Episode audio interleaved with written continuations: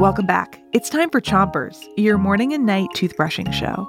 Tonight, our friend Jasmine is here with a special interview. Jasmine, let's go. Thanks. Start brushing on the top of your mouth on one side, and here's Chompy and Chloe speaking Tagalog to count us off.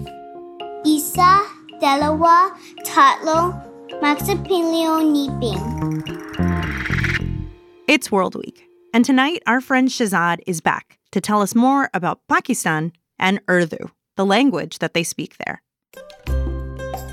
So, Urdu is a mix of different languages. Urdu is a mix of Arabic, Hindi, and Farsi. So, Arabic, Hindi, and Farsi are other languages, and Urdu is made up of parts of all of those languages? Yeah, so Urdu speakers can speak to Hindi speakers, but the difference is Hindi and Urdu are written differently, using different scripts. What's a script? Find out after you switch your brushing to the other side of the top of your mouth and brush the molars in the way back. So, what are different scripts? What does that mean? That means Hindi speakers write with a different alphabet than Urdu speakers. So, Hindi speakers use a script called Sanskrit, and Urdu speakers use one based on Arabic. Oh, so script means the letters that you use when you're writing. Like The actual letters are entirely different, but when you speak, it's pretty much the same language. switch your brushing to the bottom of your mouth. And give your tongue a brush too. Okay, so are there any cool words in Urdu that you can teach us? Hangama is a word coming into my head right now. Hangama is like to make a racket.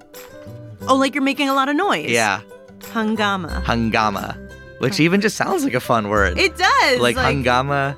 Like if your mom was gonna tell you like you guys are making too much noise in there, you, she'd say like keep down that hangama. Yeah, hangama kya hai? What is this hangama? What is this riot? Switch your brushing to the other side of the bottom of your mouth. And make little circles with your brush around each tooth. What's your favorite thing about speaking another language? Speaking Urdu is hard for me, but it makes me feel more connected to my family. Speaking Urdu reminds me of the place that my family is from, that I don't see that often, but have this strange connection to.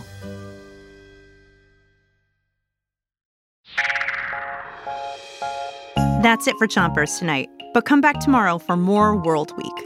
Until then, three, two, one, spit. Chompers is a production of Gimlet Media.